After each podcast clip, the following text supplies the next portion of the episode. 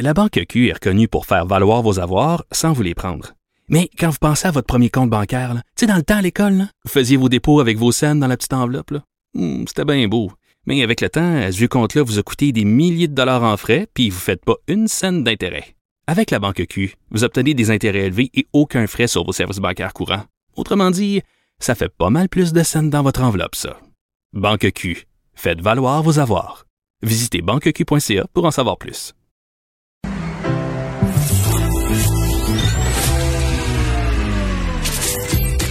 Caroline Saint-Hilaire. Caroline Saint-Hilaire. Un été pas comme les autres. Cube Radio. Bonjour, oui, Caroline Saint-Hilaire au micro, très contente. Euh, bon jeudi 9 juillet 2020, chaleur accablante. J'espère que vous survivez à ce fabuleux été. Donc oui, une superbe émission, deux prochaines heures au micro.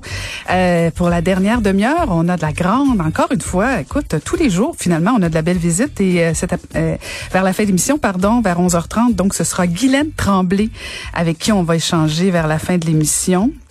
Et euh, on va parler aussi, bien sûr, avec euh, le Parti conservateur et le Bloc québécois.